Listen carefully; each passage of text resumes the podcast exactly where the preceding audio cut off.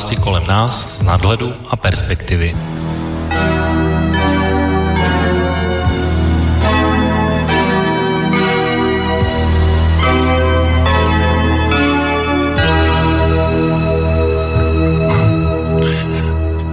Večer, vážení posluchači. Je pátek lehce po 18. hodině od mikrofonu Slobodného vysílača vás vítá Intibo u relace Intibovo okénko. A dneska naším hlavním tématem bude Miloš Zeman, protože e, tím důvodem je, že českou politickou scénu příští týden čeká velké oznámení právě od Miloše Zemana. Zdali se rozhodl pokračovat ve své funkci a kandidovat znovu do voleb prezidentských, které se budou konat příští rok v lednu. A tenhle termín si zvolil on sám už dávno dopředu, že ho odhlásí po čtyřech letech od své inaugurace, takže je to dobrá příležitost, jak si rozebrat jeho prezidentství a jaké jsou jeho případné šance na zvolení. A předpokládá si v Česku, že tohle bude moment, který už na ostro rozběhne prezidentskou kampaň, minimálně aspoň z té současné fáze, takže tohle bude naše hlavní téma. Stejně jako vždycky tady nebudu sám povídat, ale měl by být na naší Skyplince připravený můj kolega a spolukomentátor o to. Tak slyšíme se o to? Slyšíme se, dobrý večer. Tak já dneska určitě čekám ostrou debatu, protože jestli se s o tom na něčem dlouhodobě neschodneme, tak je to právě zvolení Miloše Zemana a průběr jeho prezidentství, takže bude to myslím určitě zajímavý. A pokud byste se chtěli do naší debaty zapojit a přispět svými názory nebo dotazy na Miloše Zemana, tak můžete tak nepochybně učinit uh, tradičními způsoby. To znamená na mailové adrese studioslavináčslobodnývysílač.sk nebo na klasicky přes webové stránky pod zeleným tlačítkem otázka do studia, anebo můžete zavolat i na naší telefonní linku 048 381 0101. Tak to byl takový úplně krátký úvod. Já bych se ještě, před, než se začneme věnovat Miloši Zemanovi, tak bych se ještě vrátil k naší předminulé de, relaci, kdy jsme se věnovali, skoro bych řekl, jako jedni z prvních takzvaným Babišovým dluhopisům. Mě fakt docela těší, že jsme byli úplně první, který to rozebírali velmi podrobně a dokonce dřív, než bylo v televizních debatách, jako jsou otázky Václava Moravce, nebo když se k tomu vyjadřoval třeba právě Miloš Zeman. úplně původně by to úplně ideálně vyšlo i na dnešek, protože Andrej Babiš měl vyhlásit eh, otázky svého nebo výsledky svého soukromého soukromého auditu, i tak, jak se na nás na to ptal jeden z posluchačů při té, právě při té relaci, ale odložil to až na příští týden, takže výsledky nemáme. Ale uh, stalo se i v téhle kauze to, že už ho vyšetřuje elitní od, policejní odbor, uh, který se zabývá podvody velkého rozsahu. No ale nicméně, jak jsme se o to předpokládali, tak uh, stále Andrej Babiš finan, ministrem financí je a ani nedojde pravděpodobně k jeho odvolání a vláda dovládne těch zblých několik měsíců až do řádných voleb. Ale je tady ještě jedna věc, která je byla nová a která byla přece jenom novou a na to bych se chtěl zeptat o ty, protože a, napsal náš premiér Bohuslav Sobotka den po našem vysílání, takže nemohli jsme to zachytit v našem vysílání, ale napsal takový facebookový příspěvek, který zní doslova takto. Řečeno jednoduchým trumpovským jazykem, korunové dluhopisy byla cesta, kterou využil miliardář Andrej Babiš k tomu, aby důkladně ojebal český stát. Říká, že to bylo chvíli legální. Já říkám, že je to velké pokrytectví, když inkasuje peníze z Agrofertu, aniž by je zdanil a současně se tváří, jak bojuje s daňovými úniky. Tohle je šaškárna. Konec citátu premiéra Bohuslava Sobotky. Tak uh, mám teda hned takovou úplně rychlou otázku na o to, co se stalo s naším premiérem, že se tak probudil a vystoupil tak razantně na adresu Andreje Babiše? No tak co se stalo? Blíží se volby samozřejmě a Bohuslav Sobotka musí tvrdě, tvrdě do tohoto souboje a on sám na otázky, že na otázku, proč použil takový výraz, že u něj nejsme na takové expresivní výrazy zvyklí, řekl, že populisté různí, mezi které počítá samozřejmě Andrej Babiše, tak používají takové tvrdé výrazy a že na některých případech je na místě eh, odhodit rukavice a pustit se s nimi na stejné úrovni do, do boje a do slovních přestřelek, takže takhle to vysvětlil, že, že samozřejmě, že nemá dvojí tvář, slušnou na veřejnosti a méně slušnou pro blízké spolupracovníky a do, mezi jako dovnitř ok, okruhu svých osob, ale že prostě takové výrazy je zapotřebí někdy použít a myslím si, že Eh, je to o tom, aby ukázal, že ani on není takový měkota, jak mnozí ho odsuzují za to, že jak je měkký, nechá si všechno líbit, tak eh, taky ukázal, že umí vycenit zuby a myslím si, že to není, že je to jenom o tom, že pořád se neustále omílá, že sociální demokracie není schopná prodat úspěchy vlády, že, že si všechny úspěchy pro sebe Andrej Babiše hnutí ano uzurpují a prostě Bouslav Sobotka pochopil, že zřejmě musí občas přitlačit na pilu, aby přestal mít pověst takového mouchy sněste si mě, který se nechá všechno líbit. Ono to má jednu takovou zásadní vadu, protože kritici říkají, a to nevím, jestli na Slovensko se dostalo, ale sociální demokracie od začátku roku má nové poradce, kteří jsou z Ameriky. S chodou okolností jsou to stejní mediální poradci, kteří pomáhali k kampani v Hillary Clinton, takže poraženého z amerických prezidentských voleb.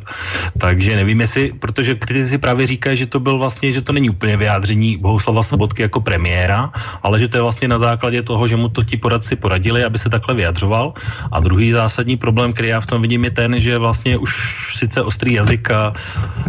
byl použit, ale vlastně nenásledovalo nic uh, následujícího v tom, jak jsme se o tom bavili právě, že by, jestli odvolat, neodvolat, nechat, nechat Andreje Babiše ministrem nebo nenechat.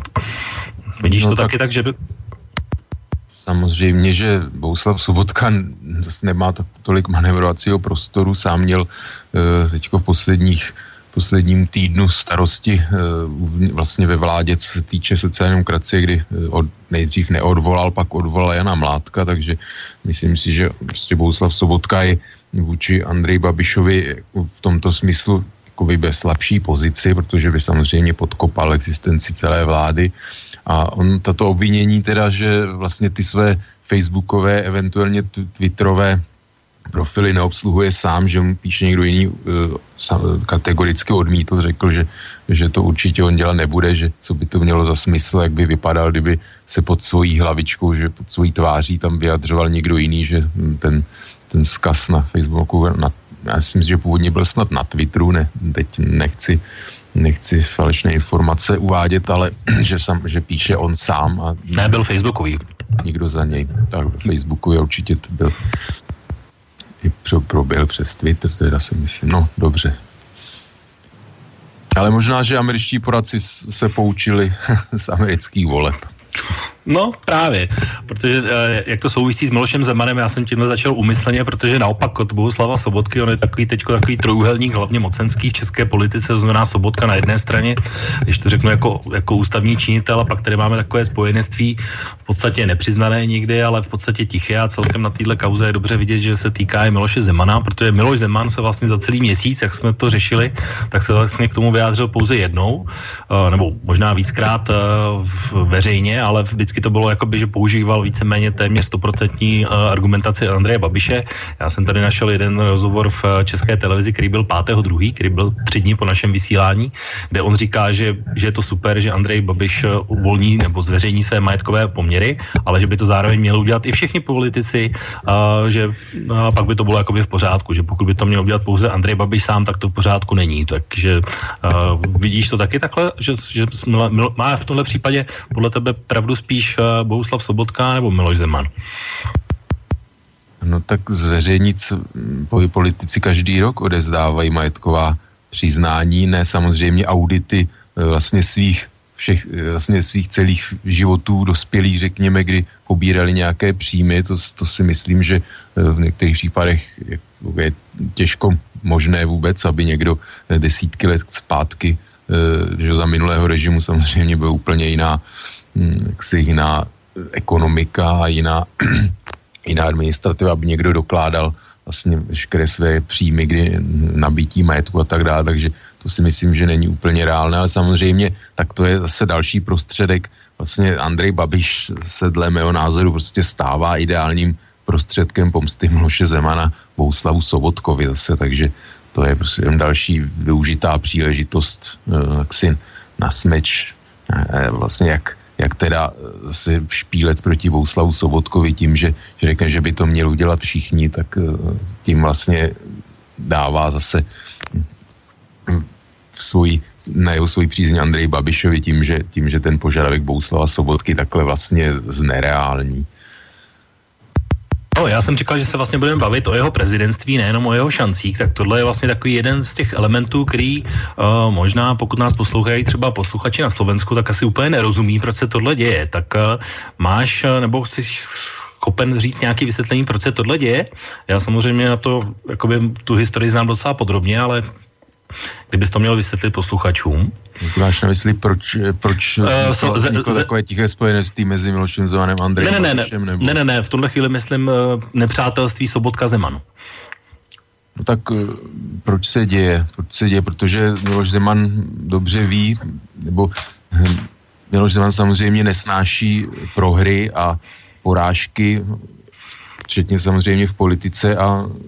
Bohuslav Sobotka je jeden vlastně z aktérů takzvané zrady, kdy část sociální demokracie v roce, teď nevím, jestli 2002 to bylo, vlastně nepodpořila Miloše Zemana v prezidentské volbě v poslanecké sněmovně a to jsou věci, které samozřejmě Miloš Zemany e, má velice, se říká, že má sloní paměť a za prvé a za druhé, že je velice pomstychtivý a neodpouští, takže myslím si, že Bouslav Sobotka to zřejmě na dosmrtí u Miloše Zemana už ne, nemůže mít dobré, takže prostě Miloš Zeman využije každou příležitost, jak Bouslava Sobotku nějakým způsobem potrápit a pomstít se mu za to vlastně 15 let starou záležitost.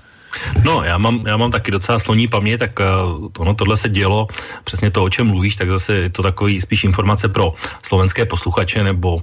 ty, kteří to třeba nesledovali tak úplně podrobně. Tohle se stalo v roce 2003, stalo se to vlastně při první volbě uh, Václava Klauze českým prezidentem, který se ještě tehdy volil v parlamentu. Uh, v podstatě sociální demokracie už od roku 93, kdy byl premiér nebo tehdy Miloš Zeman zvolen předsedou, tak se vlastně rozdělila na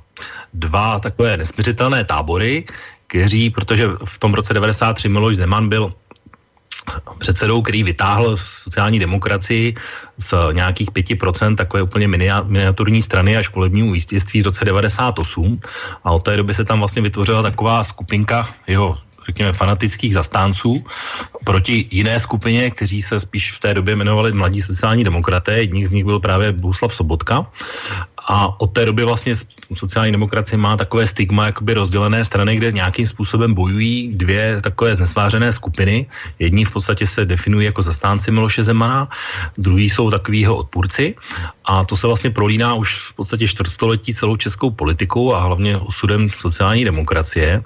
Ale kdybych se vrátil k těm zrádcům, co říkal o to, tak uh, tam vlastně šlo o to, že sociální demokracie úplně původně neměla žádného kandidáta. Uh, měla zvolila, zvolila takové vnitrostranické referendum, kdy uh, vlastně úplně do první volby nešel Miloš Zeman, který chtěl jít až do volby druhé, ale šel a teď mě oprav uh, Jaroslav Bureš. To byl kandidát úplně původní sociální demokracie, ale v tomhle kole ho nepost, ne, nepodpořili ti Zemanovci. Jo, takže ti tě se těšili právě na to druhé kolo, že, že Miloš Zeman bude zvolen až v tom druhém. A v tom druhém ho zase nepodpořili ti antizemanovci, jenomže celý ten příběh vlastně Miloš Zeman vypráví právě až od toho druhého kola. Vůbec se nebere, ne, vůbec se nebere v potaz to první kolo kde vlastně ta stejná skupina nezvolila Miloše Zemana. No, ale ono se to vlastně projevilo i v tom jeho prezidentství. Tady se to ukázalo hned krátce po volbách a to je jedna z věcí, která mě vadí a to je známá lánská schůzka uh, s Michalem Haškem a zase jeho skupinou, uh, který vlastně jsou odpůrci Bohuslava Sobotky až do teď. Tak uh, Myslíš, že tahle skupina ještě má pořád nějaký vliv, nebo že by to mohla nějakým způsobem pomoci nebo znepříjemnit Miloši Zemanovi, protože no, můžeme si to říct, co, počkej, já ještě jenom dořeknu, že vlastně i v kandidát sociální demokracie bude mít určitě vliv na to, jaké jsou šance Miloše Zemana, si myslím. A už se hodně mluví o tom, jestli ho opět, jako že minule ve druhém kolu sice podpořili, ale neradi, tak vlastně jsou ve stejné situaci znova. No, pokud jsem čet rozhovor s Bouslavem Sobotkou, tak on v podstatě tam vyloučil, že by, nebo vyloučil, nějak se tam mm, jako vyjadřoval velice zdrženlivě k tomu, že by sociální demokracie měla postavit svého kandidáta a že, e, že vlastně na této otázce nechce štěpit sociální demokracii. Takže e, takhle jsem to pochopil, že vlastně nechá prostor pro to, aby ti vlastně volí samozřejmě veřejnost, je přímá volba, tak v podstatě, aby voliči sociální demokracie jak si měli volné ruce k tomu, aby mohli volit Miloše Zemana. Ale já ještě k tomu, k tomu rozštěpení, tam vlastně ta historie je taková, že e, ta sociální demokracie tam byla schizma, byl už vlastně v tom roce 93, kdy Miloš Zeman, dá se říct, jakoby ukradl ukradl sociální demokracii tomu původnímu člověku, ho předsedovi Horákovi, který obnovil po roce, vlastně v roce 90 nebo 89, 90 sociální demokracii, Takže tam určité to vnitrostranické rozdělení bylo, bylo už tehdy a Miloš Zeman vlastně se ospravedlnil tím nárůstem volebních preferencí, ale samozřejmě, že z té strany postupně eh, byli takový ty klasičtí sociální demokraté vytlačeni, kteří chtěli navázat na prvorepublikou sociální demokracii. A myslím, že ty mladí demokraté mm, původně Miloše Zemana jak si podporovali, vlastně jedním z jedních čelních představitelů byl Stanislav Gross, který sám mluvil, Miloš Zeman sám mluvil o něm jako o korunním vlastně princi, takže tam si nemyslím, že to bylo nějaké zásadní rozdělení, ale samozřejmě ten způsob vládnutí Miloše Zemana mm, a jeho názory se úplně neschodovaly s názory těch mladých sociálních demokratů, kteří chtěli přece tu stranu mít eh, takzvaně moderní, blérovského střihu, to, co tenkrát čemu se říkalo nová levice a sám teda Miloš Zeman eh, vlastně Tonyho Blaira uváděl jako určitý svůj vzor, ale eh, reálně ta politika taková nebyla a ty mladí demokraté samozřejmě ten styl a i náplň vlastně vládnutí Miloše Zemana se jim samozřejmě příliš nelíbilo a mm, nelíbilo se samozřejmě ani eh, budoucím premiérovi Špidlovi, přece to byli lidé jaksi hodnotově a tak já nevím, osobnostně řekni, řekněme někde jinde než Miloš Zeman a jeho příznivci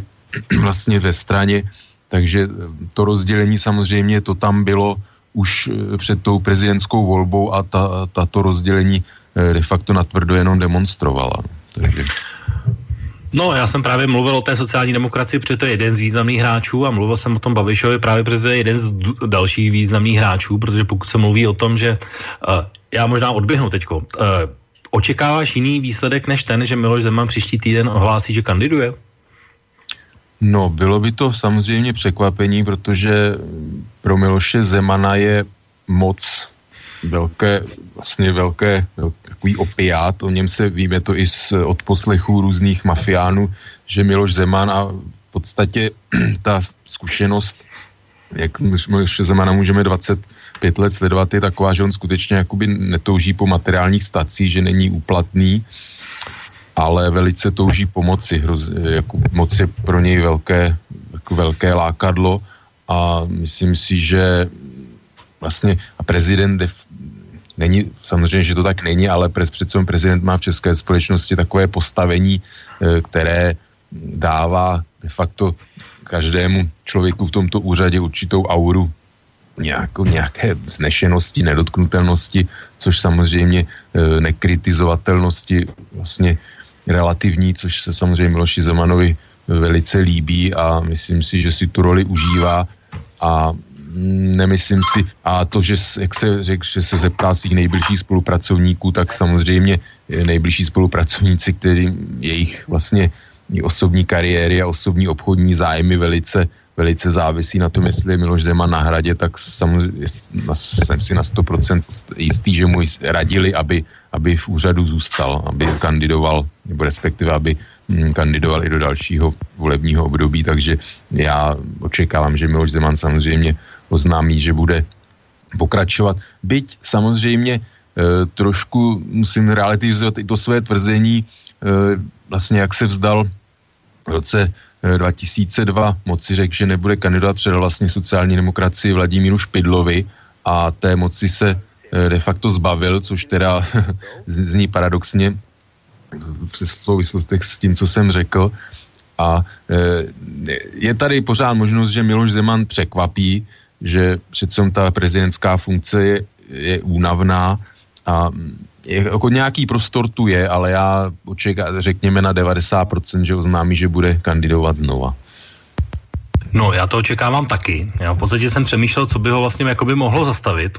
Tak v podstatě to zdraví, to je jedno z těch eh, věcí. A když se podívám vlastně, protože musím si taky uvědomit, že on je o pět let starší, než byl kdysi. A já to třeba vidím jakoby třeba na Karlu Schwarzenbergově ve vší ústě, uh, že vlastně tam byl ten stejný rozdíl vlastně let,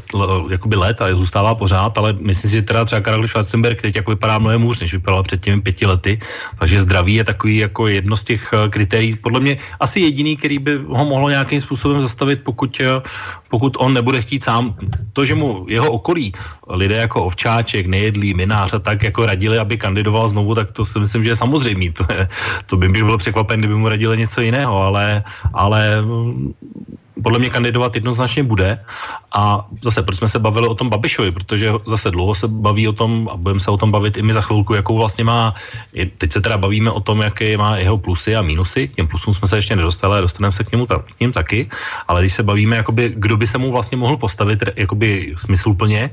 tak eh, vlastně eh, Andrej Babiš je jeden z těch, který to může hodně ovlivnit, protože uh, když mu jeho strana vysloveně teď už jeho po sjezdu uh,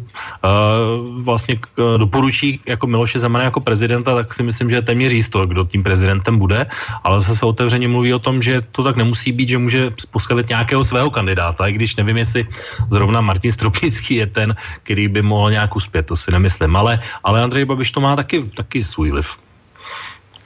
No já bych zase tu nepodceňoval známý případ Slovenska, kdy samozřejmě si vítězství Roberta Fica jako poměrně jednoznačně předpokládalo a víme, jaký je výsledek, takže samozřejmě ehm, ta možnost tu je, být samozřejmě zatím ty kandidáti, kteří eh, se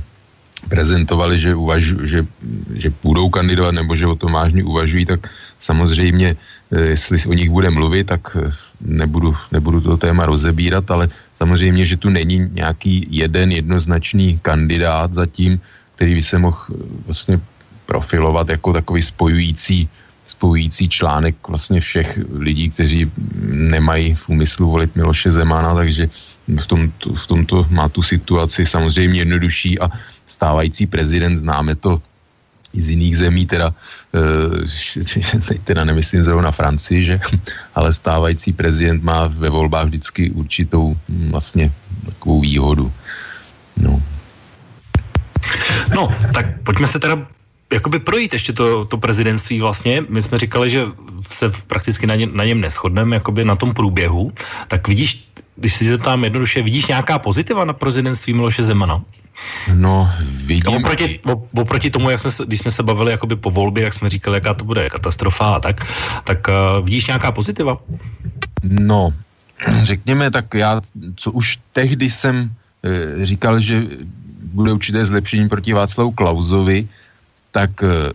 vztah e, vlastně hlavy Českého státu k Evropské unii. No tak to je komplikovaná záležitost. Samozřejmě Miloš Zeman není takový explicitní odpůrce jako Václav Klaus Evropské unie, Evropské integrace. Byť samozřejmě on hm, mnoho úspěchů na bruselské půdě neskedil, takže e, samozřejmě jeho... No, žádný poslední dobou. No, on ani, no z začátku, řekněme, projev v Evropském parlamentu, ale on později vlastně těmi svými postoji k některým otázkám hm, vlastně co se jako obsazení Krymu, on to, tam to bylo takové zajímavé, on vlastně zpočátku řekl, že by vlastně na to mělo vojensky vystoupit na obranu Ukrajiny. To byla takové jaksi šokující antré Miloše Zemana vlastně do ukrajinské krize. A pak e, s, s, nastal takový podivuhodný obrat, kdy, kdy on vlastně začal zastávat čistě pro ruská stanoviska. To byla, to byla taková celá zajímavá záležitost. No a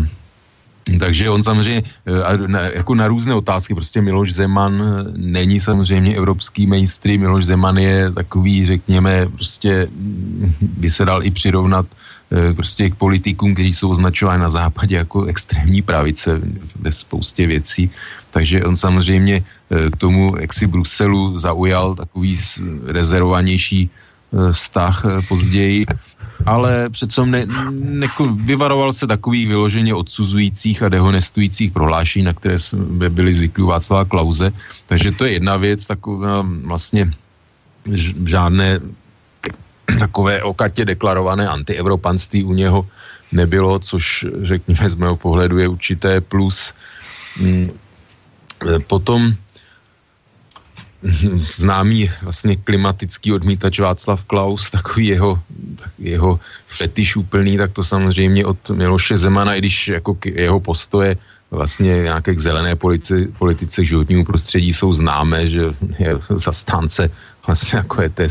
vlastně špinavé ekonomiky, eh, těžby uhlí a uhelných elektráren a na, prostě rozhodně se o něj nedá říct, že by byl přízniv, příznivcem ochrany při, jako skutečné ochrany přírody, ale zase není to, že by za Českou republiku vysílal takové ty signály prostě a cestoval po světě s přednáškami o tom, že, že globální teplování neexistuje a tak dále. Takže to je z mého pohledu urči, určitý plus, ale zase to jsou spíše takové manifestační věci, nic, co by úplně mělo nějaký vliv na hmm. reálnou politiku domácí nebo zahraniční úplně. Takže v podstatě mi zbývá taková, hm, řekněme, jediná věc, kde bych teda Miloše Zemana eh, pochválil, zvlášť teda ve srovnání s Václavem Klausem, že Miloše Zemana jsem neměl pocit, že by snažil zlikvidovat uh, ústavní soud vlastně České republiky. No to byla hodně pozitivní věc, protože ono ho vlastně zdědil po Klauzovi v úplně rozvaleném stavu, že musel asi, já myslím, šest, šest soudců jmenovat během půl roku, takže tam to bylo hodně... No, takže tam, tam jako Miloši Zemanovi určitě plus, že eh, nevím, do jaké míry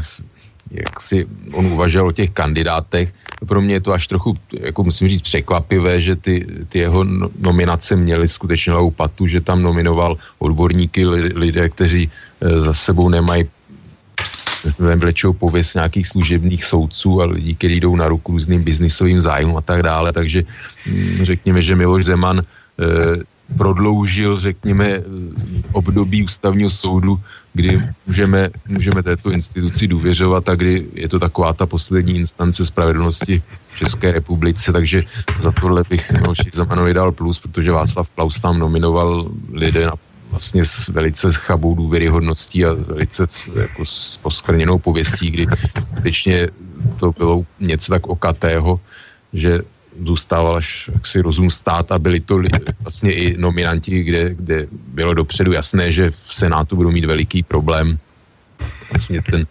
to místo ústav, ústavního soudce získat, takže bylo to úplně takové natruc provokativní chování, tak eh, toho se Miloš Zeman vyvaroval a dá se říct, že i nominace do České národní banky, řekněme, byly mhm. víceméně bezproblémové, takové koncenzuální na, na, vlastně napříč politickou scénou i mezi jako ekonomickými kruhy, takže to je asi ještě další věc. No já mám ještě, já, já mám ještě další určitě. Já, já jedno z pozitiv jako Miloše Zemana za sebe. Vidím, že to je aspoň politik, jako politik, jako mm, povolání, že to je vlastně fakt politik, který jakoby ví, zná ty, zná ty způsoby, zná ty procesy, ale hlavně má na určité věci jasný názor. To znamená, není to takový ten politik jako nevím, možná uvidíme, uvidíme, jak se dohodneme v koalici. Tady ty politici, nevím, mě občas připadají, že jsou prostě, že aspoň si můžu Miloše, Vá, Miloše Zemana vážit za to, že má nějaký názor, když s ním úplně nutně nesouhlasit nemusím. Jakoby. Takže když uh, on ty názory říká, tak jsou jasné, srozumitelné a a jsou jasné. Jo? Má, je to člověk, který má názor. A druhou pozitivní věc, kterou vidím, tak je to, že jestli někdo hájil nějaké české národní zájmy, si myslím, tak to je právě Miloš Zeman. A myslím si, že to je uh, taky hodně pozitivní věc a u těch ostatních kandidátů, tak jako něk budeme mluvit za chvilku, tak tohle bych řekl, že není úplně zrovna jejich silná stránka, spíš naopak. Takže je to člověk, kterýho si zase můžeme vážit, že se postavil určitým věcem, ať už uh, nucené imigraci a, a tak dále. Takže za to bych si ho vážil taky. A třetí věc, a to bych potřeboval, nebo chtěl, abys okomentoval, že vlastně je to pozitivní podle mě, ale uh, můžou na to mít různé lidi různý názor. A to je, že vlastně my jsme teď v situaci, že máme prezidenta, který má v podstatě dobré vztahy, když se to takhle vezme, tak má vlastně se třemi největšími mocnostmi na světě, to znamená s Čínou, Ruskem a Spojenými státy nově. A to je taky jedna z těch věcí, protože Don, uh, Miloš Zeman byl asi jediný politik v Evropě, který úplně otevřeně podporoval Donalda Trumpa úplně od začátku. Uh, bude to mít vliv na to, že v Dubnu pojede vlastně už na oznámenou návštěvu za Donaldem Trumpem. Ale máme vlastně prezidenta, který jakoby vytvořil dobré vztahy uh, na těhle, uh, na, ose Česká republika a ve vztahu Rusko, Spojené státy a Čína. A to jsme neměli předtím ani náhodou a je to vlastně, myslím, taky určitě pozitivní věc. Jak se na to díváš? No, tak začal teď. Když to vemu od konce, tak eh, no, dobré vztahy. Ale zase máme, no, tak díky tomu, že okolní státy a v Evropě se ví, že Česká republika není prezidentský systém, byť samozřejmě symbolicky to má svoji váhu, ale zase díky Miloši Zemanovi nemáme moc dobré vztahy jako s evropskými zeměmi, což si myslím, že reálně je pro nás daleko víc důležité než vztahy s Ruskem, s Čínou nebo Spojenými státy. To je jedna věc. Druhá věc je, že hájil české národní zájmy. No to, to samozřejmě to se vracíme v podstatě eh, k minulé debatě. Brexit, národní zájmy, jejich prosazování na úkor koho, takže to je třeba definovat, co jsou národní zájmy, zase v té debatě, co, jako, co je dobré pro Českou republiku, není dobré pro Českou republiku, takže samozřejmě Miloš Zeman tady vlastně ve středu Evropy, takže může odmítat uprchlíky. Já jsem přesvědčen, že kdyby jsme byli hm, o pár set kilometrů na jihovýchod nebo na jih a eh, dostávali by se k nám tisíce migrantů, tak by Miloš Zeman kritizoval Brusel, že není schopen nám pomoct s přerozdělením uprchlíků. Jo, takže to je prostě přesně eh, taková ta sobecká politika. My, my tady na našem dvorku, vy si tam dělejte s tím prostě žádná Evropa, žádná solidarita, jo, ale takže ano, Miloš Zeman je, Česká republika je tam, kde je, on je prezidentem České republiky, takže se nějak chová. No, já mám radši přece prezidenty nebo ne, prezidenty politiky, kteří přemýšlejí asi v širších souvislostech a dodržují nějaké principy a zásady. A věřím, že Miloš Zeman prostě v jiné, jako v jiné, řekněme, situaci byla Česká republika, tak by si stěžoval a nadával na Brusel a na Evropskou unii, že v ní není solidarita, že, že nepomůže České republice. Vy jste teď, teď eh, docela kom, až pro mě komická záležitost, když státy Vyšegrádu brečí, že Brusel není schopen zajistit jednotné potraviny v celé Evropě. Přitom to je podle mě zrovna jedna z, ze záležitostí, které by Eh, vlastně Brusel úplně řešit nemusel a snad i neměl. A zvláště z těchto zemí zaznívá, jak, jak si Brusel je, zasahuje do, do věcí, kam vlastně nemá strkánost, do čeho nemá a teď, teď tady slyšíme brekot z těchto zemí na, eh, na tohle téma, tak mi to přijde poněkud, takže pardon, to jsem trochu odbočil. Takže, no já, eh, já jenom ještě k tomu, protože uh, ono to není jenom o těch migrantech, to je samozřejmě velká zásluha. Myslím si, že to, že migranti tam třeba nechodí, ani nechtějí úplně chodit, tak to je jednoznačně uh, taky slovníkem nebo vyjadřování Miloše Zemana. Ale tady ještě druhá věc, uh, taková ta ekonomická, to znamená, že on je jakoby propagátorem ob, jakoby většího obchodu s právě s těmi velkými zeměmi typa Ruska nebo Číny. V podstatě Čína je takový docela krásný příklad toho, že vlastně Čína se za jeho prezidentování stav stával docela významným hráčem, aspoň podle všech údajů, smluv, návštěvy čínského prezidenta, tak, tak to vypadá, že by tady chtěla investovat, že to je nějak střední Evropa je pro ně zajímavá a Česká republika je pro ně zajímavá, takže by to mělo mít i pozitivní efekt na naší ekonomiku a tak dále. Tak, no, tak eh, to, to je taková, to se, o tom se hodně mluvilo po návštěvě čínského prezidenta, tady po tom, co, co se tady kolem toho odehrálo, tak jako reálně v číslech je Čína jednak jako investor pořád trpaslík. E, do desetkrát víc Čína k nám dováží, než my vyvážíme do Číny. E, Čína samozřejmě e, jako nemá, není svobodná tržní ekonomika, takže vlastně tam ten zahraniční vlastně obchod s Čínou je a podnikání v Číně je velice komplikované. A e, víme, jako do čeho tady vlastně i z té velké bubliny, co, co bylo, já nevím, jestli už je to víc než rok, ta návštěva čínského prezidenta, tak co se v té době, od té doby odehrálo za čínské investice, tak to nejsou žádné produktivní investice, to jsou investice do fungujících, více prosperujících podniků a do nemovitostí a to rozhodně eh, jak si ekonomice nepřináší žádné impulzy a žádné jako rozvojové, rozvojové nějaké rozvojové impulzy a ekonomický rozvoj, takže já zatím teda eh, tady žádné vlastně výrazné výsledky e, nevidím a to, mluví se o tom, že Česká republika má být vlastně branou i pro čínský bankovní sektor do Evropy. Nevím, samozřejmě to jsou procesy na delší dobu, ale zatím je ticho po pěšině a nevypadá to v podstatě tady eh, víceméně významně se jedna čínská investiční skupina tady zabydlela, která teda o jejímž vlastně pozadí se mluví, že je to v podstatě eh, čínské vojenské rozvědky projekt, tato firma, nebo je to nějak její, její jaksi eh, jako zá, zázemí nějaké původní, vlastně lidé z čínské vojenské rozvědky, což rozhodně nemyslím, že je něco, něco hodného. Já se na čínské dív, investice opravdu e, dívám tak a zvlášť teda pokud to nejsou skutečně čistě soukromé investice podniků, které z, založil člověk, který nemá víceméně nic společného s čínským vládnoucím režimem a jeho strukturami, takže hm, takovéto firmy já tady rozhodně nevítám a e, česká rozvědka respektive kontrarozvědka BIS každý rok varuje o pronikání čínského vlivu a ruského vlivu vlastně do České republiky a do poli, vlastně politiky, do zákulisí české politiky a ekonomiky. No a teď my jsme, t, jako, takže já určitě nebudu tady teď jásat a vlastně vít, vítat to, že se tak děje, když Biska předtím varuje. To, to jsou poměrně takové vůbec zajímavé věci, jo, že tady se e, vlastně tajná služba tady předtím varuje, má to, má to samozřejmě nějaké svoje náklady, to, to, pokud se tady vlastně zabydlují jaksi struktury ekonomické, které nejsou čistě založené na e, jaksi profitu a na čistě ekonomických zájmech. Takže hm, já to vidím v těchto souvislostech a e, jaksi obchod s Čínou rozhodně není, není v podstatě doposud jako nikdy, pokud jsou do toho nějakým způsobem političtí činitelé zainteresování, tak prostě je to, je to vždycky vázané na nějaké podmínky. Teď v minulých dnech Mongolsko trpí velikým, velikými ekonomickými problémy, protože jsou obrovské mrazy, umírají stáda. Vlastně zvířat Mongolsko žádá svět o pomoc a Čína řekla, že Mongolsku pomůže, pakliže Mongolsko už nikdy nepozve vlastně nebo neumožní do Mongolska příjezd Dalaj Lámu a podobné vlastně nehorázné podmínky vydírání, takže já prostě na, na obchodem, nad obchodem s Čínou uh, jak si nejásám. My jsme samozřejmě na něm závisí zprostředkovaně přes Německo, jako subdodavatel německých firm a Němec, uh, Německo dodává. Jako vždycky, jak jsme se bavili minulem? Jsme se bavili, ale to je prostě, to není vina Německa, to je jako vina tady nás, neschopnosti finalizovat vlastní výrobky, to prostě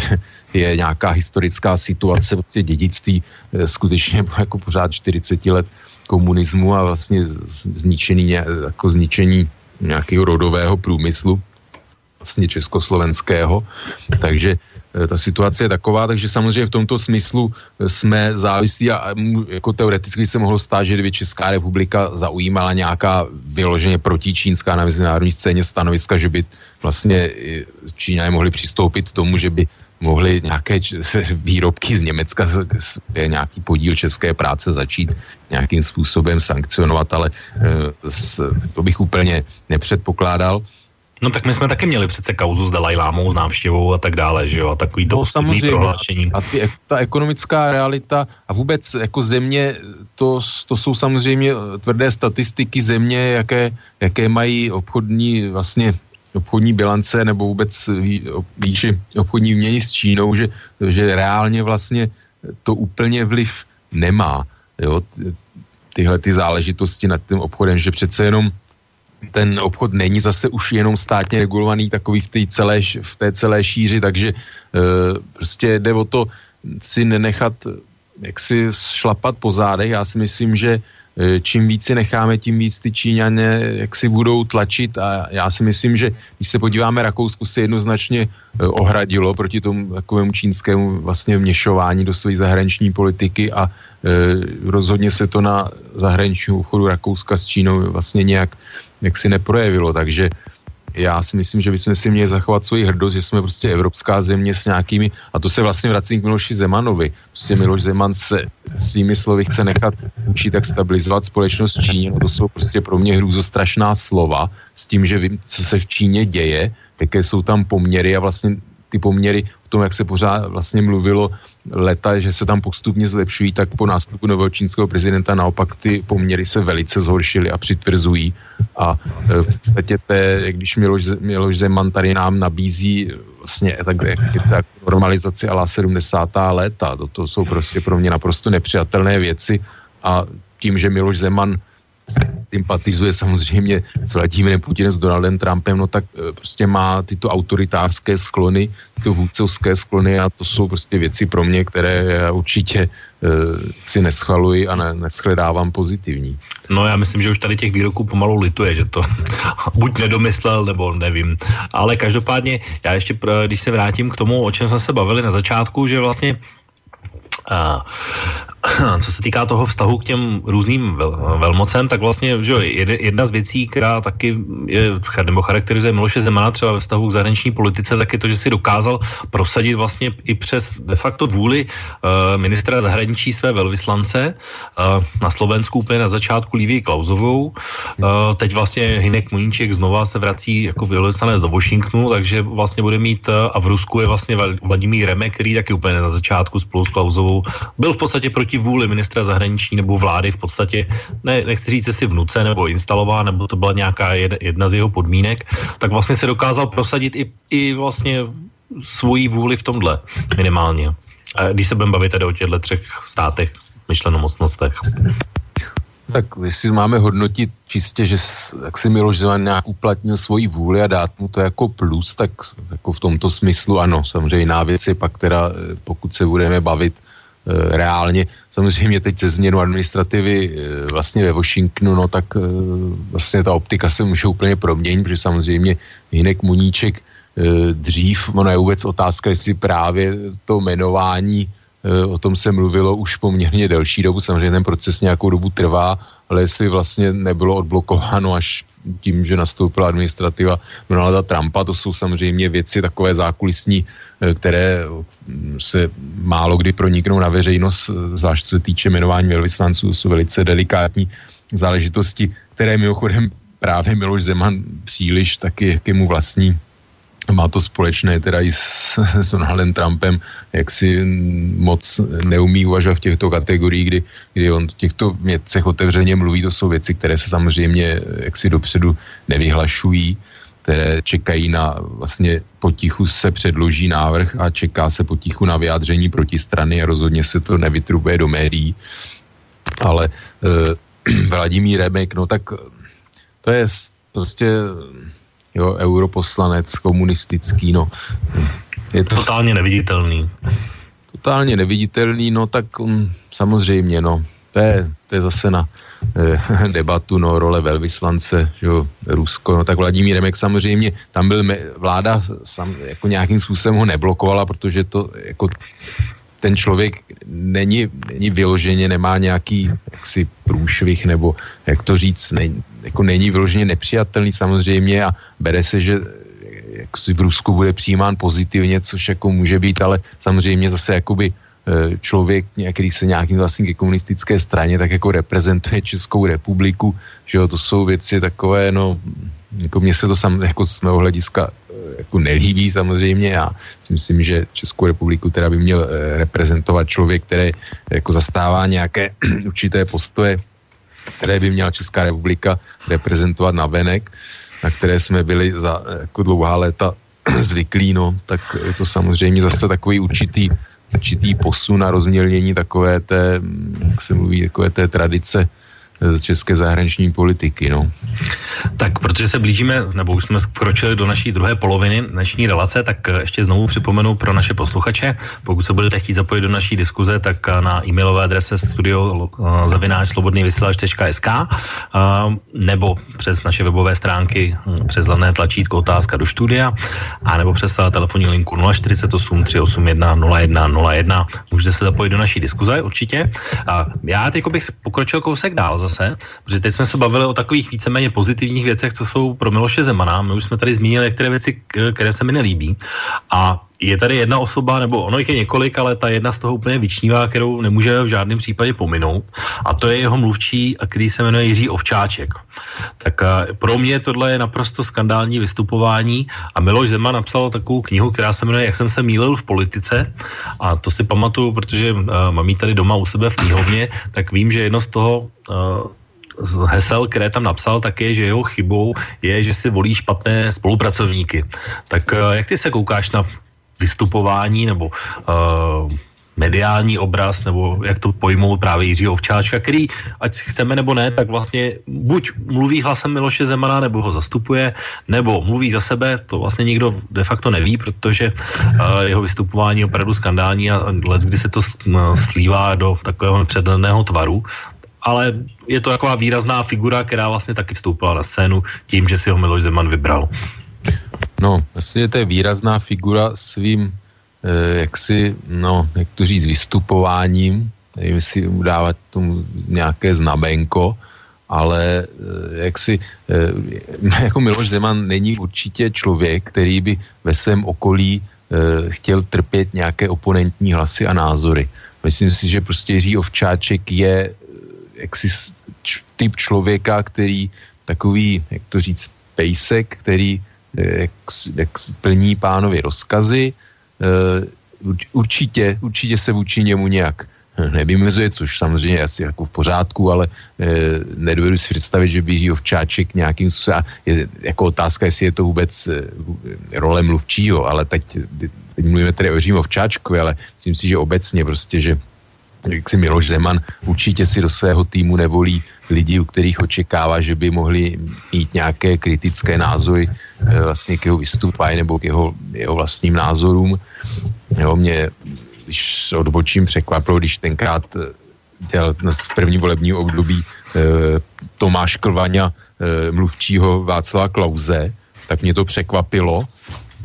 a podíval jsem se tomu, protože Tomáš Klvaňa je člověk s jasnými názory, myslím si, že jako zrovnou páteří člověk a byl, nechápal jsem, jak může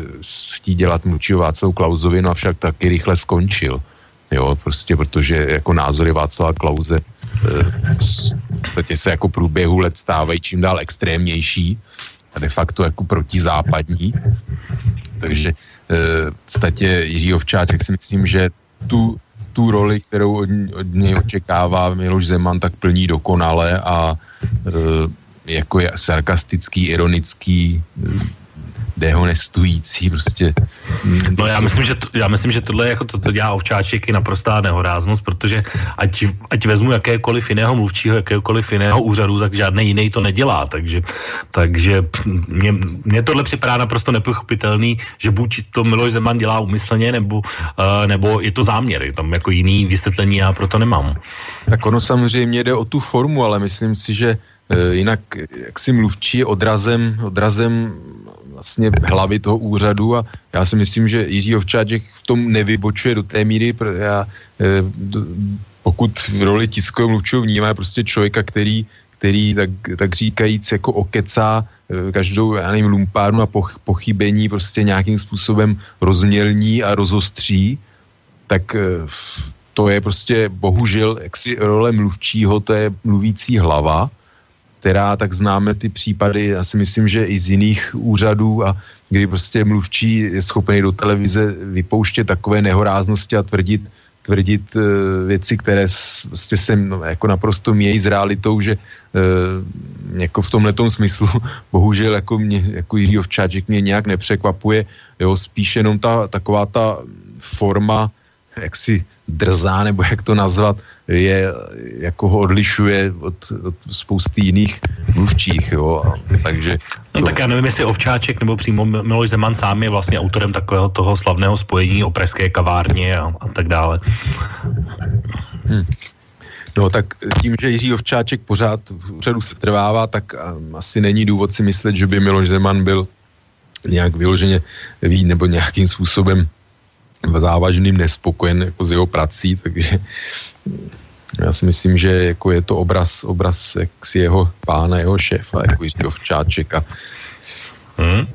No, já on vlastně, protože jak jsem říkal, že ty spolupracovníci Miloše Zemana, tak uh, to je uh, odraz svého šéfa, přesně jak jsi to říkal, ale Jiří Ovčáček samozřejmě není sám, že tady jsou ještě další lidi, jako je Nédlý, Minář. Ty vlastně už mimochodem, uh, protože to jsme ještě nezmínili, že vlastně v době svého zvolení měl a pořád je čestným předsedou strany, která se jmenuje Strana práv občanů, tehdy ještě teda Zemanovci, hanlivým názvem se mu říkalo Strana práv organizovaného zločinu, tak teďko už to Z už tam vlastně vyřadili, ale ale právě třeba ti jeho spolupracovníci, pokud on, jak, jak jsme zmiňovali Michala Haška, tak jako jsou jeho oblíbenci, tak on má rád politiky, kteří prošli volbami, tak eh, třeba tyhle dva, to znamená Nejdý Minář už vlastně volbami procházel opakovaně, ať krajskými a, eh, a i předtím, myslím, v těch eh, předchozích volbách taky kandidovali a vždycky to skončilo pro jejich stranu a jejich, jeho kandidáty naprostou katastrofou, že to bylo minimální, minimální podpora ve Zlínském kraji, kde kandidovali. Ale je tam vlastně ta kauza, že bezpečnostní prověrky, že Minář už nemá být kancléřem, pokud ji nezískal, což nezískal a stále tím kancléřem je. Máme tady příklad vlastně Jindřicha Forejta nebo i těch bezpečnostních poradců, kteří taky vlastně neprošli tou proběrkou, tak eh, tohle je vlastně taky další z věcí, které Miloši Zemanovi vyčítají, že i když přesto ví, že mu to nějakým způsobem škodí, že nejedná a vlastně ty lidi si tam z nějakého důvodu nechává. Já bych tě doplnil. Miloš Zeman říká, že má rád úspěšné politiky. Tak úspěšné, ale tyhle úspěšní nejsou právě. Samozřejmě, no, ale on vždycky dodává, že má rád úspěšné politiky, nejenom politika, lidský o politiky, úspěšné politiky. No tak samozřejmě, tak Miloš Zeman, jak jsem řekl, si jak si to okolí jako potřebuje lidi takzvané přikyvovače, rozhodně nepotřebuje lidi, kteří, jak říkám, by mu dávali nějaká oponentní stanoviska, takže jako mě to vůbec nepřekvapuje. Ono se teda jako pořád jako o určité záhadě, jako ty jeho proruské postoje a tak dále. Jo, tak samozřejmě, že jedno z vysvětlení, že v podstatě to jeho okolí, že Martin Nédlí, eh, bývalý komunistický vlastně důstojník eh, Zdeněk Zbytek, který chtěl v listopadu poslat 89 eh, tanky na Prahu rozstřílet demonstrace, tak to je taky podnikatel vlastně v ruském v prostředí bývalého, bývalého Sovětského svazu, že vlastně toto jeho okolí ho nějakým způsobem ovlivňuje do té míry, aby vlastně i v jeho postojích, byť e, si nemyslím, že by Miloš Zeman byl e, nějakým způsobem ovlivnitelný e, jedn, zase jednoduše jenom na téhleté bázi. Samozřejmě pořád tu zůstává ta možnost prognostický ústav a tak dále, takové ty vazby, že jo, tajné služby, jo, můžou být kompromitující materiály, takže to jsou věci, které samozřejmě můžeme, možná se někdy dozvíme, těžko říct. Takže to okolí samozřejmě, že uh, on, on může říkat, že má rád, kteří prošli volbami a úspěšné politiky, ale myslím si, že rozhodující je pro něj eh, vlastně lojalita těchto lidí a možná i to, že ty lidé vlastně stojí a padají s tím, že je má svým způsobem i vrsti. A jinak, co se, co se týče vlastně nějaký Miloš Zeman víme, a to v tom jsou si stejní s Václavem Klausem, tak eh, jak si hm, pro nějaká psaná i nepsaná pravidla pro ně příliš neznamenají. Prostě jednají podle nějakých svých potřeb, eh, ať už jako racionálních nebo nějakých emotivních, eh, vlastně osobních. Takže víme prostě, že Miloš Zeman i Václav Klaus prostě ignorovali soudní rozhodnutí, nic si z toho nedělají, takže prostě to je, to je další věc vůbec, co, co vlastně Miloš Zeman a jeho předchůdce vůbec jak si vydávají, vydávají do společnosti, že jako soudní rozhodnutí se nemusí respektovat. Jo, jednou, když se mu to hodí, tak řekne, že, jsou, že bychom si neměli hrát na soudce, že nějakou záležitost kauzu musí poři, pořešit soudci, vyři, vyři, vyřešit vlastně. No a když se mu to hodí naopak, tak se bez nějakého soudu a vyšetřování prostě pouští do, do závěru, prostě, že by někdo měl být zavřen a tak dále. Že? To jsou prostě takové trampovské chování účelové, kdy když se to hodí tak, tak mám tento názor, když, když, se, když, se, to, když se mi to hodí naopak, tak prostě eh, prin, princip zahodím a hlásím úplný opak. No. To je bohužel ta realita, to je další z věcí, eh, podle mě, které mají jako velice zhoubný, zhoubný jaksi dopad na společnost, dle mého názoru. No, já ještě bych to posunul dát, jak jsme se zmiňovali, tak ono ještě ty jeho šance, když se o nich bavíme, tak má ještě takovou rovinu, kterou bych řekl mediální, protože když už jsme zmínili teda Mináře jako uh, jeho kancléře, tak ono teďko hm, je to vlastně taková v podstatě i další syndicí, jak se Miloš Zeman rozhodne, protože někdy, myslím, od uh, poloviny března by měla na TV Barandov být taková pravidelná, myslím týdenní dokonce relace s Milošem Zemanem, která má ale jednu takovou pikantní příchuť a totiž, že moderátorkou toho pořadu má být uh, manželka jeho kancléře, původem, která vlastně Alexandra, která byla původně v české televizi, tak bude mít vlastně svůj... za svobodná, ano. Přesně tak. Uh, ale teď je vlastně manželkou jeho kancléře Mináře. To znamená, ale bude mít s ním vlastní pořad. Tak uh, zdá se ti tohle, že jakoby další syndicí, že kandidovat bude a není v tom jakoby docela dost silně takový střed zájmu? že zrovna tahle osoba může být tou moderátorkou, že tam se asi teda tím pádem nedá čekat, že tam budou nějaké ostré otázky, protože uh, já to teda aspoň nepředpokládám, by mi to připadalo minimálně zvláštní. No já bych to jako zase do širšího kontextu. Musíme si uvědomit, kdo vlastní eh, vlastně televizi Barandov, Jo, stejný majitel jako časopis Týden, pan Soukup, který, jak, jak víme, tak vlastně podporoval eh, před v roce 2006 zelené. Pak, když mu strana zelených nebyla schopná nějakým způsobem se revanžovat eh, zakázkami a finančními toky za jejich podporu, když byli zelení ve vládě, tak zelené vlastně opustil, nasadil paní Zubovou a ještě její kolegyni, přesně už si nespomenu tu druhou poslankyni a rozložil vlastně poslanecí klub strany zelený, tak to se jim pomstil. Pak vlastně ještě jo, tyto, tyto dámy s takzvanou teď nevím, přesně demokratickou stranu zelených, nebo takovou jako truc, truc zelené založil, prostě aby zeleným ještě zavařil. Takže tenhle člověk prostě má nějakou svoji politickou agendu, je podporovatel Miloše Zemana, takže prostě to, jak si televize Barandov rozhodně jako má do nějaké jako si novi, novinařiny a vůbec žurnalistiky, to nedej bože investigativní žurnalistiky tak daleko, že prostě to je, já nevím, k čemu bych to přirovnal, ale prostě tady se samozřejmě vůbec o nějaké nezávislosti a snaze, eh, jak si dělat nějakou kritickou objektivní novinařinu, jak si nedá mluvit. A bohužel teda musím říct, že to není no, jak si jediná, jediná záležitost televize Prima, eh, vlastně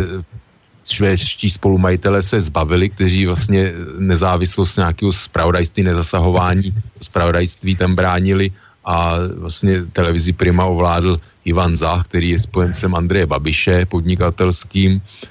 a víme, že už zásahům vlastně do toho snahy zasahovat do spravodajství politicky bylo, už tam byli vlastně v televizi Prima ze strany managementu, tam se Švédové proti tomu ohradili, no ale teď už se nemá kdo ohradit, takže myslím si, že eh, mediálně vlastně má Miloš Zeman velice bude mít silnou oporu, pakliže teda Andrej Babiš hnutí ano se postaví za kandidaturu Miloše Zemana, takže eh, Miloš Zeman bude mít velice silný, silný media, silné mediální pokrytí a samozřejmě takhle druhá věc je to zase na jinou debatu, že mnoho lidí hnutí ano sam si nesouhlasí s Milošem Zemanem, nepřeje, nepřeje si, aby byl znovu zvolen, takže, ale samozřejmě, že Andrej Babiš bude mít hlavní slovo a pak, že no, tak. Ne, že tak, Milo, tak Andrej Babiš bude mít za ano jediné už slovo, už si to dokonce eh, odsouhlasil teď na sjezdu, že jo? takže ten může dělat úplně, co se mu zlíbí a je zaměstnanci poslechnou samozřejmě. Ale jenom v, ještě tady k těm médiím, protože to je docela zajímavý téma, uh, i když uh,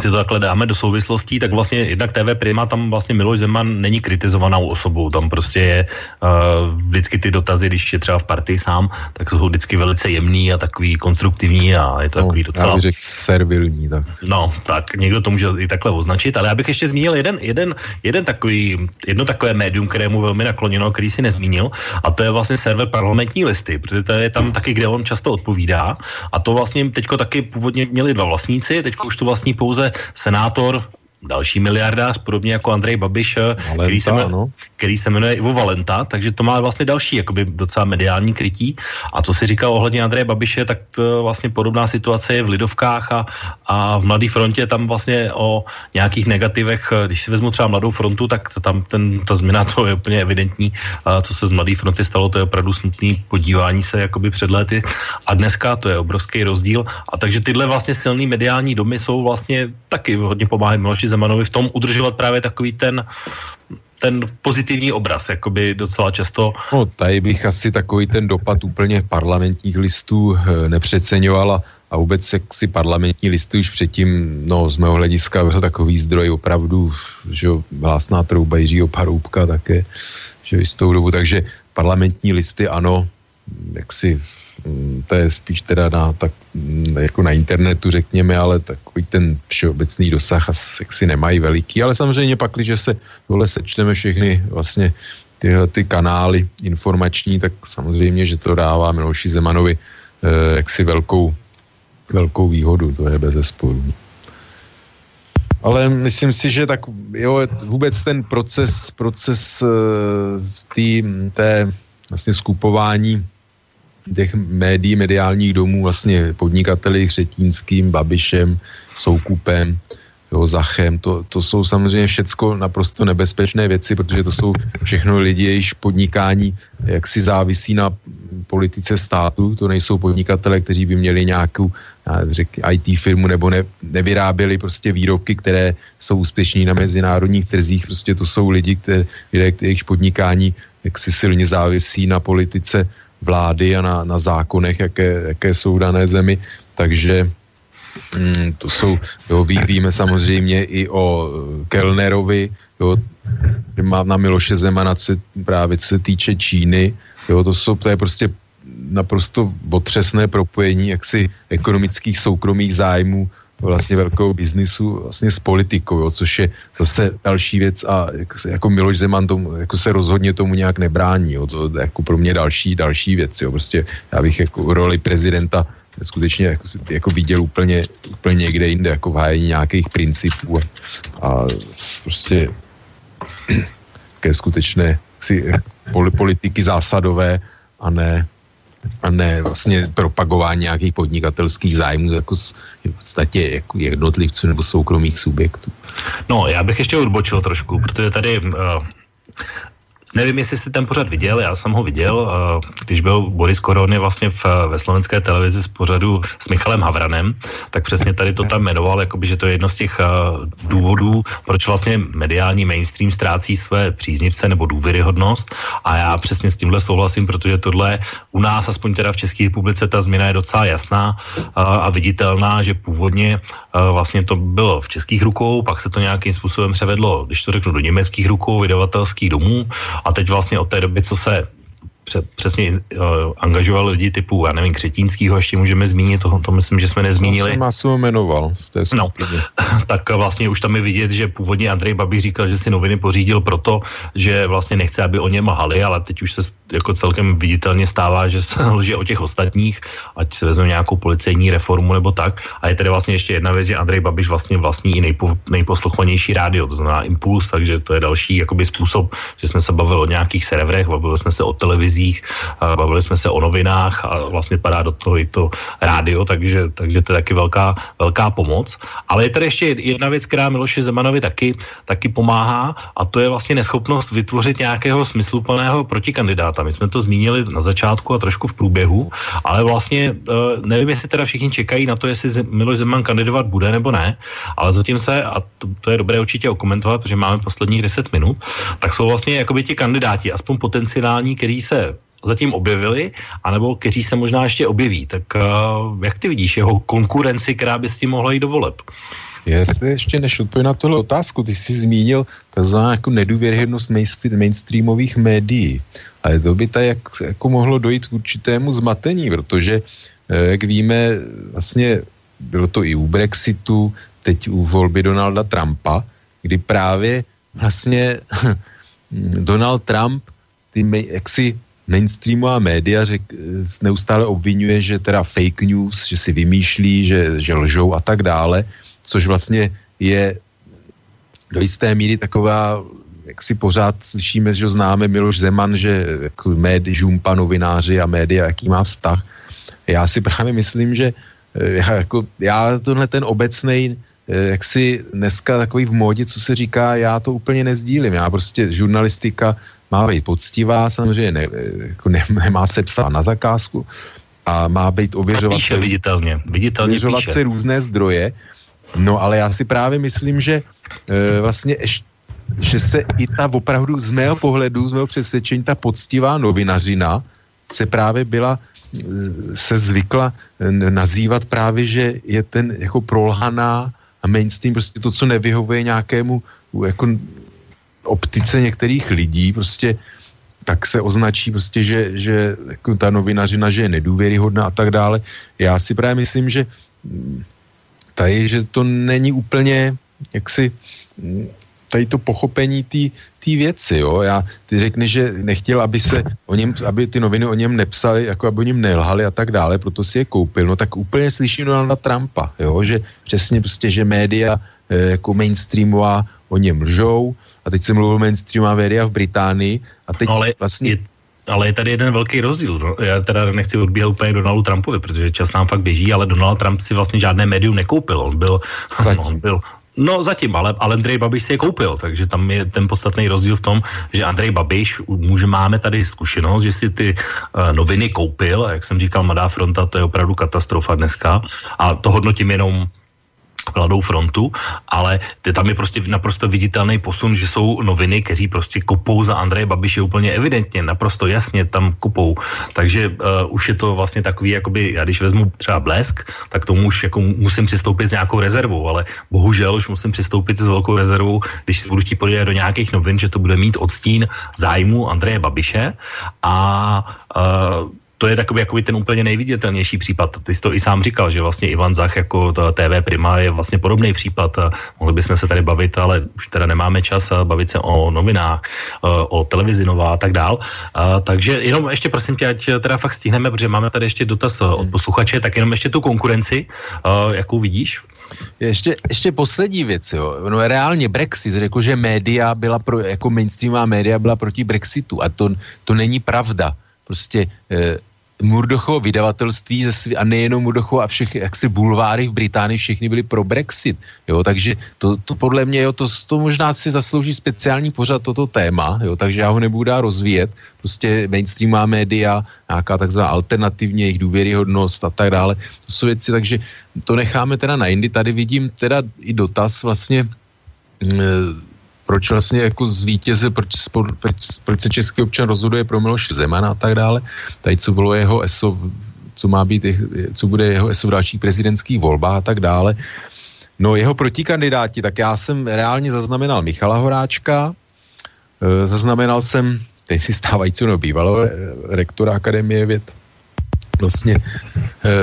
pana Jiří Drahoš, nevím přesně křesní jméno teď. Jiří Drahoš, to. Jiří Ale ten, to ješ, ten se ještě o něm mluví, já teda jen ty kandidáty, dával jsem si je dohromady, tak v podstatě Michal Horáček, ten už to víceméně oznámil a čeká jenom na to, až bude moci začít sbírat podpisy. Pak tady máme uh,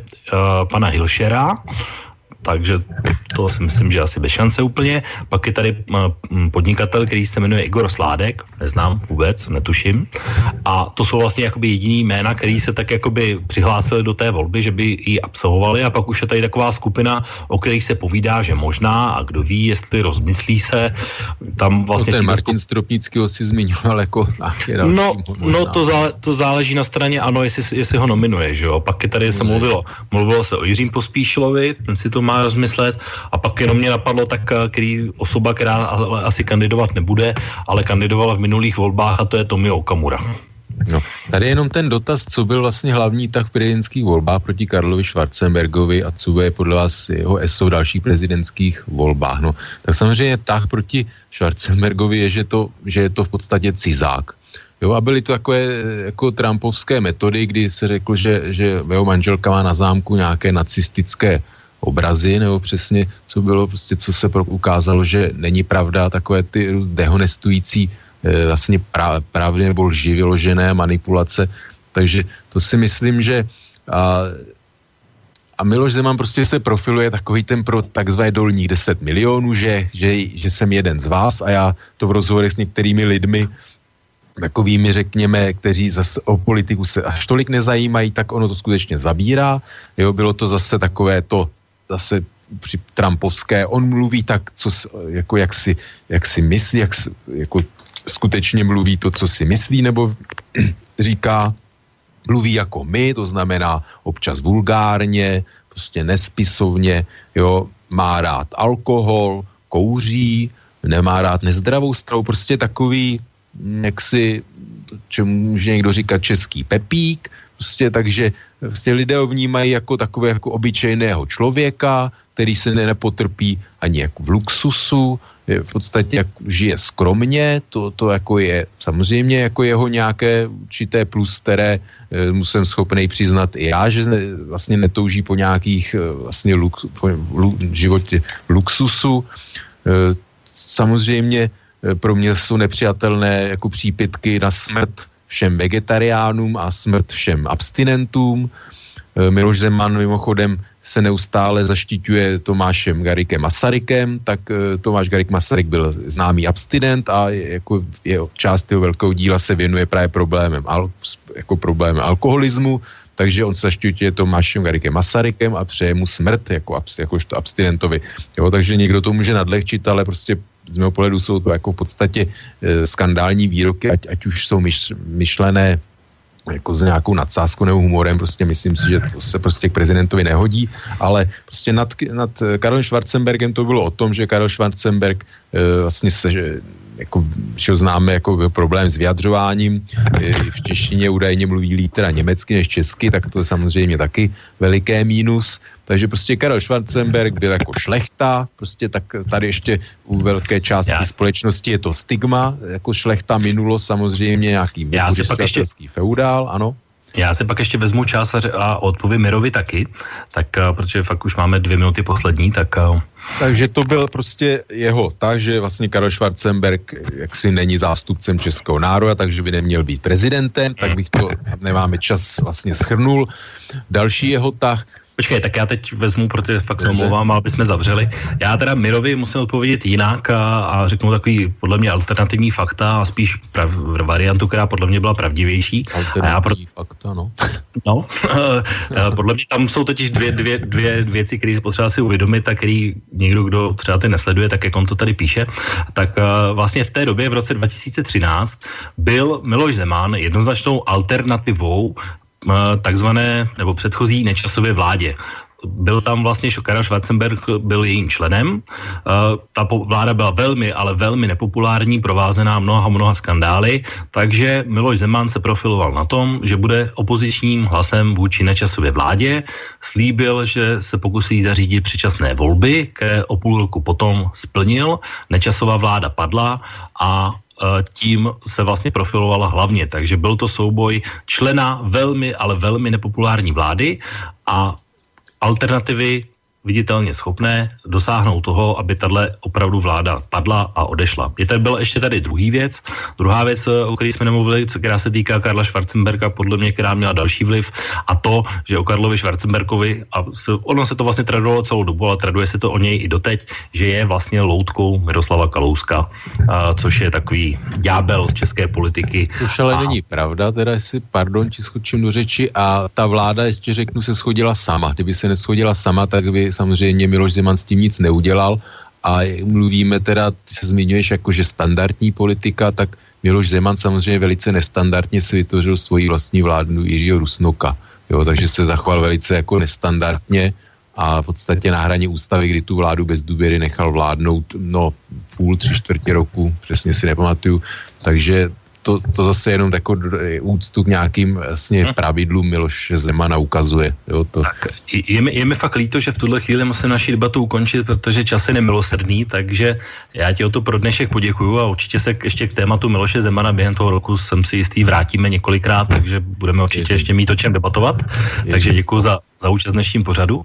A zároveň bych se chtěl s vámi rozloučit, vážní posluchači, ale zároveň bych vás chtěl ještě pozvat na naší příští relaci, protože ta bude úplně neobvyklá, protože naším hostem tady příští za příští dva týdny ve stejném čase bude poslanec eh, parlamentu České republiky, pan Marek Černoch, takže těším se, že to bude opravdu velmi zajímavá debata a chtěl bych vás teda tímto pádem pozvat eh, také k poslouchání a eh, k velmi zajímavému hostu, který bude mít o čem povídat. A v tuhle chvíli bych se tady s vámi chtěl taky rozloučit. Popřeju vám pěkný, příjemný páteční večer a za 14 dní se s vámi těším na shledanou a naslyšenou. Do vidění a do počutia.